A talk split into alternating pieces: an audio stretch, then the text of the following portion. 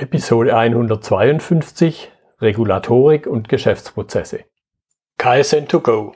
Herzlich willkommen zu dem Podcast für Lean-Interessierte, die in ihren Organisationen die kontinuierliche Verbesserung der Geschäftsprozesse und Abläufe anstreben, um Nutzen zu steigern, Ressourcenverbrauch zu reduzieren und damit Freiräume für echte Wertschöpfung zu schaffen, für mehr Erfolg durch Kunden- und Mitarbeiterzufriedenheit, höhere Produktivität durch mehr Effektivität und Effizienz an den Maschinen, im Außendienst, in den Büros bis zur Chefetage.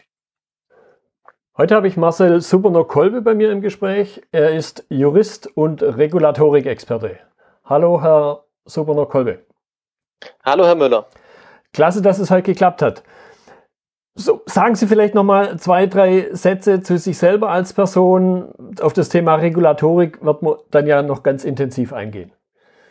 Genau, also vielen Dank auch für die Einladung. Ähm, wie schon von Ihnen eingangs gerade erwähnt, mein Name ist Marcel Superno-Kolbe. Ähm, ich bin ortsansässig in äh, Weiblingen, habe hier eine Unternehmensberatung und ähm, bin mit der Unternehmensberatung spezialisiert, insbesondere eben auf den Bereich ähm, Recht und Regulatorik äh, bin selber hauptberuflich bei einer privaten Krankenversicherung tätig im juristischen Bereich und die Unternehmensberatung ist eben meine nebenberufliche Tätigkeit. Gleichzeitig habe ich noch einen Lehrauftrag an der regionalen Hochschule und bin im Kompetenzzentrum für Wirtschaftsrecht aktiv. Also ähm, ich verbinde immer ganz gern Praxis und äh, eben Theorie beziehungsweise Wissenschaft, um eben hier up-to-date zu bleiben und die Unternehmen auch entsprechend beraten und unterstützen zu können. Und ich könnte mir jetzt definitiv vorstellen, weil ich weiß, wie es mir selber ging, bevor ich sie kennengelernt habe, wo ich dann den Begriff Regulatorik das allererste Mal gehört habe, konnte ich nicht wirklich, um das mal vorsichtig auszudrücken, nicht wirklich was damit anfangen. Das heißt, Sie sollten vielleicht einfach mal den Zuhörern ja, klar machen, erklären, was bedeutet der Begriff, wo kommt er her und dann natürlich auch im Verlauf des Gesprächs kommen wir sicher dazu, was steckt halt dahinter. Genau, also kann ich sehr gerne ähm, äh, tun. Den Begriff äh, hört man auch eigentlich eher in einer ganz spezifischen Branche, ähm, nämlich häufig im am Kapitalmarkt, ähm, denn dort kommt das ganze Thema her. Äh, dort gibt es ja auch die ähm, BaFin als zentrale Aufsichtsbehörde und insbesondere geht es in dem Bereich Regulatorik darum, eben staatliche Normen und ähm, ja, Gesetzgebungen oder eben ähm, Richtlinien umzusetzen, die nicht zwingend Gesetz sind, die aber äh, die Aufsichtsbehörden bei den Unternehmen vorsehen. Jetzt kann man natürlich sagen, Kapitalmarkt, ja gut, damit hat jetzt nicht zwingend jede GmbH was damit zu tun, ähm, aber es ist heute einfach so, dass die Regulatorik oftmals sehr weite Kreise ähm, äh, zieht und auch Unternehmen trifft, die jetzt nicht zwingend was ähm, eins zu eins am Kapitalmarkt äh, zu tun haben oder aktiv sind, sondern dann eben durch diese Richtlinien und Normen, die eben nicht zwingend gesetzt sind, aber man mhm. sie trotzdem in der Praxis bei den Unternehmen sehen möchte, ähm, als Staat, als Aufsicht, aber auch als, als IHK zum Beispiel. Ähm, und äh, diese Umsetzung von diesen Normen und von diesen Richtlinien, das ist eben genau der Bereich, um äh, den ich mich kümmere. Mhm. Jetzt haben Sie es schon ein bisschen angedeutet, speziell natürlich auch über Ihre, nennen wir es mal, Hauptprofession, private Krankenversicherung. Was sind also die Unternehmen und vielleicht auch Organisationen, die typischerweise primär davon betroffen sind? Also grundsätzlich ist es tatsächlich so, dass jede, jedes Unternehmen, jede Unternehmensform, der betroffen sein, ähm, betroffen sein kann. Ähm, also es unterscheidet jetzt nicht der Bereich Regulatorik zwischen Einzelunternehmer und ähm, GmbH oder Kommanditgesellschaft oder auch einem reinen familiengeführten Unternehmen oder wo ich einen externen Geschäftsführer drin habe, sondern das zielt eben spezifisch auf die komplette ähm, Unternehmenswelt ab. Äh, ich kann Ihnen noch mal ein plastisches Beispiel geben. Wenn Sie jetzt zum Beispiel mhm. die Datenschutzgrundverordnung hernehmen, ähm, da gibt es natürlich das nationale Recht über das Bundesdatenschutzgesetz, aber die DSGVO selber, also die EU-Richtlinie, sieht eben auch Punkte vor, ähm, und Rahmenbedingungen vor, die jetzt so eins zu eins nicht im BDSG wiederzufinden sind. Bedeutet, ähm, ich bin dann so dafür da, die Unternehmen zu beraten, wie kann ich denn Prozesse, Informationen, ähm, aber auch einfach interne Dokumentationen rechtssicher gestalten. Also gerade die Verbindung eben zwischen, wenn wir bei dem Beispiel Datenschutz bleiben, zwischen Datenschutzgrundverordnung, der nationalen Umsetzung im BDSG und dann eben was die Urteile und Rechtsprechungen und Richtlinien von den Industrie- und Handelskammern beispielsweise dann auch noch vorgeben. Mhm. Weil für ein Unternehmen ist es relativ schwer, deshalb trifft es auch im Prinzip alle, ähm, tatsächlich alles auch im Blick zu behalten. Weil mit dem Gesetz heutzutage ist es nicht mehr getan. Das merkt man ganz deutlich sogar im Datenschutzbereich, weil hier hat der Gesetzgeber, insbesondere der europäische, eben einen Rahmen vorgegeben und diesen Inhalt, wie dieser Rahmen nachher ausgefüllt werden soll. Das ist dann eben ein Teil von den nationalen Aufsichtsbehörden und eben von der Rechtsprechung. Und jetzt jedes Urteil immer durchzugehen, bin ich jetzt als Einzelunternehmer betroffen? War das jetzt ein Urteil für eine GmbH? War das ein Urteil für eine ähm, Aktiengesellschaft? Das ist dann extrem schwierig und das können viele Unternehmen nicht leisten. Das ist genau der Ansatzpunkt, wo ich dann einfach sage, ähm, da brauchen die Unternehmen Unterstützung. Mhm. Gut, also ich habe jetzt definitiv rausgehört, es betrifft im Grunde jeden, Klammer auf, hat also nichts mit der Unternehmensform zu tun. Jetzt könnte ich mir vorstellen, das wichtige Stichwort DSGVO, das wird man mit Sicherheit noch ein bisschen vertiefen.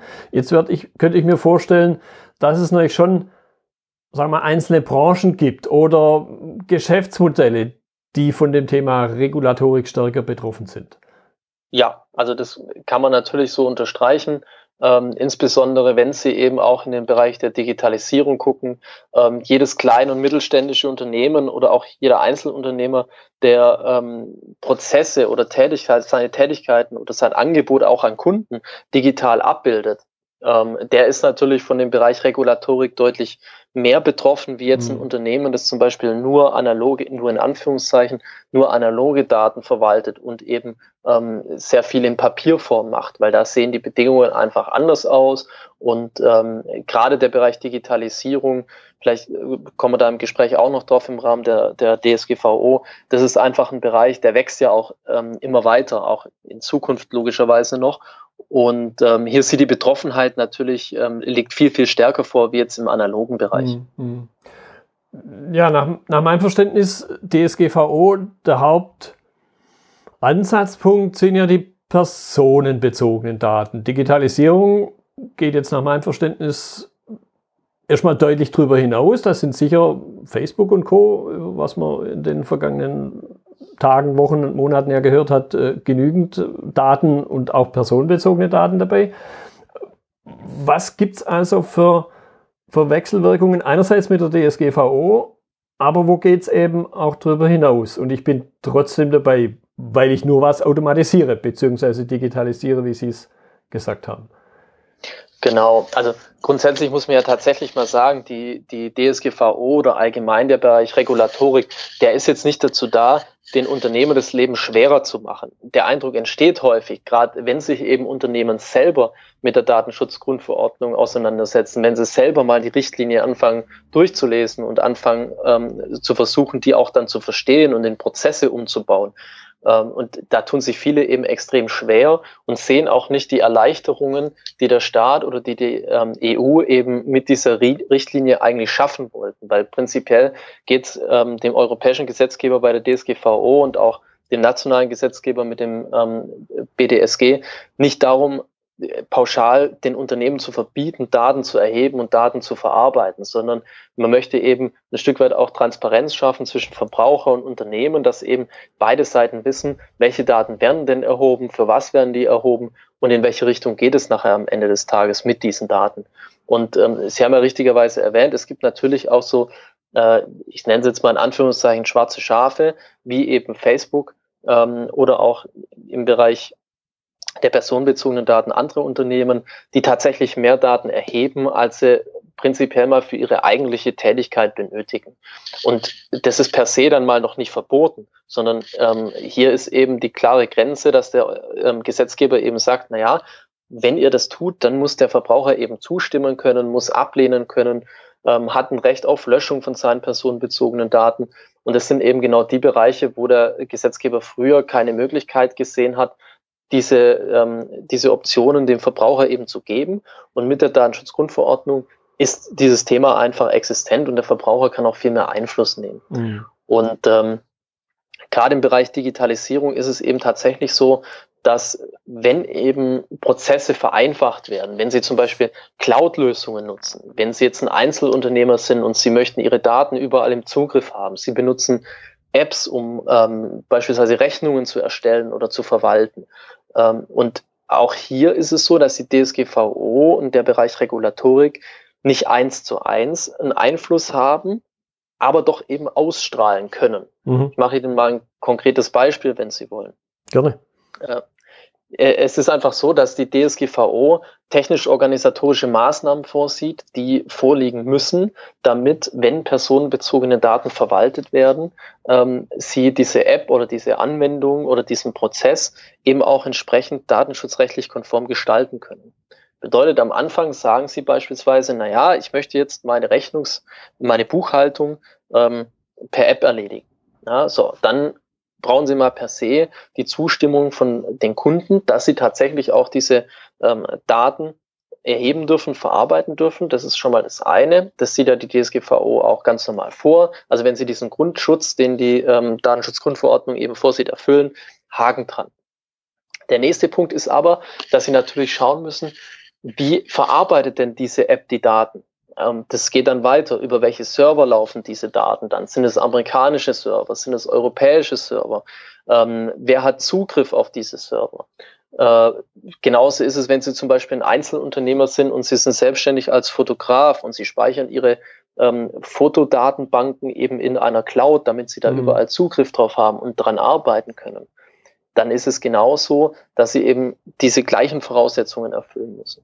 Ebenfalls ist es so, wenn Sie Ihre Daten ähm, jetzt nicht zwingend in der Cloud speichern, sondern auf einer reinen Festplatte, also lokal, dann müssen Sie auch schauen, dass Sie eben diese regulatorischen Anforderungen, die ähm, an diese Datenverwaltung nachher gestellt werden, auch erfüllen.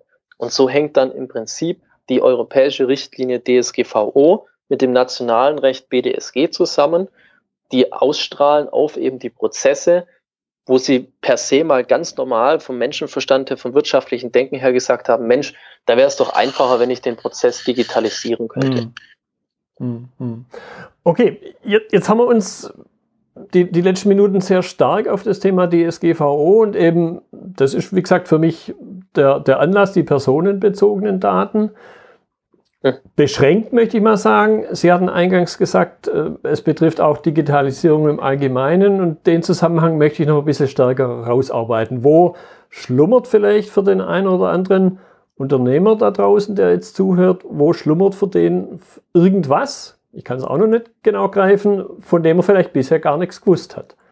Ja, also die, die Digitalisierung per se ähm, betrifft ja sehr, sehr viele Bereiche. Also ob Sie jetzt ähm, beispielsweise so ein ganz normales äh, Homeoffice haben und sie haben da dann digitale Prozesse, ähm, wo sie sagen, ja, äh, hier über meine Website, über meinen Blog veröffentliche, veröffentliche ich automatisch ähm, Nachrichten, Informationen.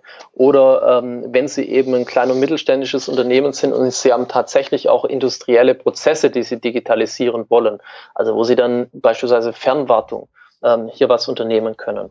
Und ähm, da sieht man immer mehr, dass sich auch die BaFin, die ja eigentlich vom Kapitalmarkt herkommt, äh, zukünftig sehr, sehr, sehr speziell um den Bereich Digitalisierung kümmern will. Ähm, der findige Zuhörer wird jetzt natürlich sagen, ja Mensch, aber dafür gibt es ja eigentlich schon eine Aufsichtsbehörde, nämlich das BSI ähm, mit seinen ganzen Veröffentlichungen. Das ist auch korrekt. Nur ist es eben so, dass die Grenzen auch in der Aufsicht ähm, verschmelzen. Und das, was ehemals Kapitalmarkt war und das andere, was äh, rein IT war, dass das inzwischen sehr, sehr groß zusammengewachsen ist. Bedeutet, ähm, wenn Sie jetzt zum Beispiel eine Großbank nehmen und die haben ein Fintech und veröffentlichen dadurch ein App-Angebot, mhm. dann kann es durchaus sein, dass wenn das BSI nachher, also die äh, Bundesanstalt für Informationssicherheit, nachher sagt, Mensch, für diese App müssen die und die Rahmenbedingungen gelten. Dann kann es durchaus sein, dass die beiden Aufsichtsbehörden sich zusammensetzen und sagen, ja Mensch, ähm, das könnten wir doch als Standard in Deutschland etablieren. Und am Ende der Kette sitzt dann das kleine und mittelständische Unternehmen oder der Selbstständige und muss die gleichen Anforderungen erfüllen wie jetzt eine Großbank, die mit ihrem Fintech beispielsweise den ähm, Kunden ermöglichen wollte, eine Überweisung einzuscannen. Mhm. Mhm. Und das ist so ein bisschen der Zusammenhang, wo dann auch der Bogen geschlagen wird, wie sich Regulatorik und Digitalisierung ähm, so symbiotisch ein Stück weit ergänzen. Mhm. Also ich höre ein Stück weit eben auch raus und Sie haben das Stichwort Geschäftsprozesse ja auch das ein oder andere Mal verwendet. Und im Grunde ist Wasser auf meine persönlichen Mühlen. Ich muss halt meine Geschäftsprozesse kennen. Nicht nur, weil ich sie digitalisieren will, sondern damit ich auch, wenn ich sie dann vielleicht digitalisiert habe, damit ich dann aus jemand zeigen kann, dass das alles mit rechten Dingen zugeht. Genau. Also das tatsächliche Grundproblem, was ich häufig sehe, ähm, ist einfach, dass natürlich die Geschäftsführungen und die Unternehmen und insbesondere die Mitarbeiter, weil die müssen äh, eigentlich ja immer als erstes abgeholt werden und die haben ja auch die besten Ideen im Bereich Digitalisierung, ähm, dass man, wenn man sich mit denen unterhält, relativ schnell ein Gespür dafür bekommt, ähm, wo gibt's Prozesse, die tatsächlich auch schon dokumentiert sind und wo gibt's Prozesse, die sich so ein Stück weit eingeschlichen haben. Mhm. Und was viele Unternehmen vergessen oder meistens dann zu spät erkennen, ist, dass man ja prinzipiell mal eine Übersicht braucht, welche Prozesse habe ich denn überhaupt? Weil nur dann kann ich auch wirklich sagen, jawohl, den Prozess, den möchte ich digitalisieren, den Prozess habe ich vielleicht bereits digitalisiert und den Prozess werde ich zukünftig gar nicht mehr brauchen. Und nur dann kann ich auch Richtung Ertrag und Aufwand denken und sagen, na, mit diesem Prozess oder mit diesem Projekt, das ich hier dann aufsetzen möchte, da kann ich mein Unternehmen nochmal um 10, 15 Prozent ähm, einfach ertragstechnisch positiv entwickeln oder eben Aufwände reduzieren. Hm. Und ähm, genau in die Richtung ähm, geht es durchaus auch, ja. Ja, da fällt mir sofort das Stichwort Schattenprozesse ein, wo ich auch vor einiger Zeit schon mal eine Episode dazu gemacht habe. Und da könnte ich mir eben vorstellen, dass das genau die Dinge sind, die jetzt gar nicht auf dem offiziellen Radar auftauchen. Mir fällt da ein Fall ein bei einem Unternehmen, wo es dann unterm Strich 80 Prozent aller Planungsthemen, Stichwort ERP war, die mit Excel gemacht wurden und nur 20 Prozent eigentlich mit dem ERP-System. Und das möchte ich jetzt ein bisschen vertiefen. Sie haben schon ein paar Beteiligte genannt von der Rolle her. Ihrer Ansicht nach, welche Verantwortung tragen die verschiedenen Beteiligten, ich sage mal Geschäftsführung, Führungskräfte, Mitarbeiter, die ganz großen drei Gruppen, wo besteht da vielleicht noch ein Defizit, so nach dem Motto, ich weiß nicht, was ich nicht weiß? Ja, also das ist eine sehr gute, ähm, ein sehr guter Hinweis, weil die Geschäftsführungen ähm, zwar natürlich Führungskräfte und Mitarbeiter haben, aber die endgültige Verantwortung, dass Prozesse oder dass das Unternehmen eben rechtskonform geführt wird, die obliegt konsequenterweise immer der Geschäftsführung. Und ähm, genau hier muss es eben so einen Tone of the Top geben, dass man eben sagt, ja, ähm, wir wollen natürlich produzieren, wir wollen eben Vertrieb machen, aber das geht eben nur im Rahmen dessen, was der Gesetzgeber uns eben ermöglicht. Und auch hier ist es eben so, dass es Möglichkeiten gibt, ähm, dass es eben Auslegungsmöglichkeiten gibt in den Gesetzen, wo man sagen kann, jawohl, hier sieht der Gesetzgeber jetzt nicht ganz klar ähm, eine Richtung vor, sondern hier sagt der Gesetzgeber eben ganz klar, ihr könnt hier links gehen oder ihr könnt hier rechts gehen. Und genau das ist eben der Punkt, ähm, wenn die Geschäftsführung sagt, wir möchten diesen Weg gehen und uns ähm, eben nicht zwingend ständig mit irgendwelchen äh, Gerichtsprozessen rumschlagen, mit Schadensersatzzahlungen rumschlagen, sondern wir möchten uns eben an genau das halten, ähm, was der Gesetzgeber uns vorgibt und die Möglichkeiten auch ausnutzen, die er ähm, in der Umsetzung der Gesetzgebung sieht, ähm, dann ist es natürlich Aufgabe der Führungskräfte, die Mitarbeiter abzuholen und das dann auch ein Stück weit zu leben. Weil wenn ein Mitarbeiter nur dann diese vielleicht neuen Prozesse oder überarbeiteten Prozesse auch tatsächlich so versteht, dass es auch die Mitarbeitersicherheit gibt, weil er ganz genau weiß, Mensch, wenn ich diesen Prozess jetzt genauso ausführe, ähm, wie wir ihn hier dokumentiert haben, dann bin ich rechtskonform unterwegs genau das ist ja eigentlich dann auch dieses Gefühl, was man dem Mitarbeiter geben möchte. Wenn du das genauso tust, dann brauchst du keine Angst haben, dass es hier nachher ähm, irgendwie Abmahnungen gibt oder mhm. eben Gespräche mit Führungskräften gibt, sondern man hier eben rechtskonform unterwegs ist und der Mitarbeiter auch tatsächlich das tun kann, ähm, was er eben soll, nämlich zum Beispiel eben Vertrieb machen, zum mhm. Beispiel produzieren. Und ähm, das ist ja nachher auch das, weshalb das Unternehmen äh, wachsen kann weil diese äh, regulatorischen Anforderungen, die sollen ja nicht als Ballast verstanden werden, sondern eben als genau den Rahmen, den ein Unternehmen braucht, um das zu tun, was es eigentlich möchte. Mhm. Ja, da könnte ich mir jetzt vorstellen, der eine oder andere kriegt vielleicht sogar leuchtende Augen, weil er rausgehört hat, das ist jetzt eine Gelegenheit, mal besagte Schattenprozesse in den Griff zu kriegen. Weil so ein, ich nehme das durchaus immer mal wieder wahr, so ein gewisser externer Druck manchmal ja hilfreich sein kann, um den, den Dingen à la Vogelstrauß Kopf in den Sand nicht ausweichen zu können, weil man immer noch auf jemand anders verweisen kann und gesagt hat, guck mal, hier hebt einer den, den Zeigefinger. Ja, also genau, kann ich nur so unterstreichen. Ähm, die Geschäftsführung, obwohl sie eben Führungskräfte hat oder Führungsebenen manchmal ja sogar hat, äh, darf am Ende des Tages nicht vergessen, dass sie tatsächlich ähm, wirklich auch für das haftet, mhm. was das Unternehmen tut und was es eben insbesondere nicht tut. Und dieses Nicht-Tun, das ist meistens das, was die Unternehmer gar nicht auf dem Schirm haben, weil sie diese ganze Fülle an ähm, rechtlichen Anforderungen, an juristischen Rechtsprechungen und an, an Rahmen und Richtlinien, die eben auch noch dann von den Verbänden kommen, dass man es gar nicht in der Fülle auf dem Schirm haben kann. Und das ist auch kein Vorwurf, weil ein Unternehmen soll ja eigentlich genau das tun, weshalb es existiert. Ähm, eine Ware produzieren, eine mhm. Dienstleistung erbringen. Und ähm, klar, es muss sich drum kümmern, aber es kann hier eben auch auf externe Partner zugreifen, es kann auf Unternehmensberatungen zugreifen, die hier unterstützen, ähm, einfach damit die Unternehmen es auch wirklich an der Stelle ein Stück weit leichter haben. Mhm. Okay, das war jetzt ein gutes Stichwort. Wir haben ziemlich über das Thema DSGVO gesprochen. Da hoffe ich mal, dass alle Zuhörer so unterwegs sind, dass sie sagen, von dem Thema haben wir uns gelöst, das haben wir, das haben wir gelöst zur Zufriedenheit aller Beteiligten. Jetzt kommt was Neues auf mich zu. Was tue ich denn da, um in das Thema einzusteigen?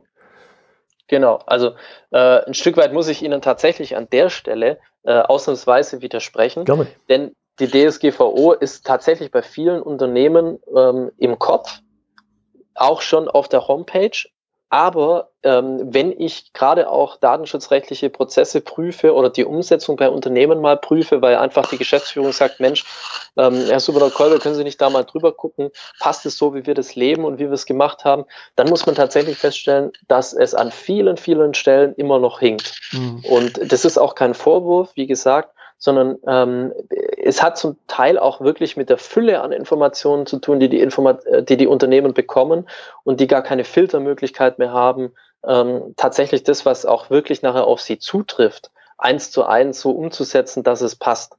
Und ähm, auch an der Stelle unterstütze ich natürlich auch weiter und die Unternehmen, die ähm, hier gerne auch mal eine, eine Prüfung möchten, wie sie das alles machen, ob das passt, ähm, ob, man, ob man noch äh, irgendwelche Dokumentationen zusätzlich braucht oder eben nicht.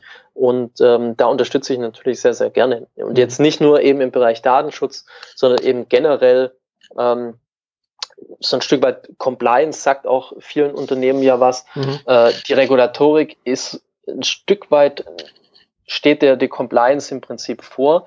Nicht jedes Unternehmen braucht eine Compliance-Abteilung oder eine Compliance ähm, selber, aber eben wenn man diese regulatorischen Anforderungen schon von vornherein richtig befolgt und weiß, welche einen auch tatsächlich betreffen, ähm, dann kann man schon sehr, sehr, sehr viel rechtssicher gestalten, Probleme aus dem Weg gehen und einfach auch sich auf das konzentrieren, was wichtig ist, nämlich sein Unternehmen und seine Kunden. Mhm.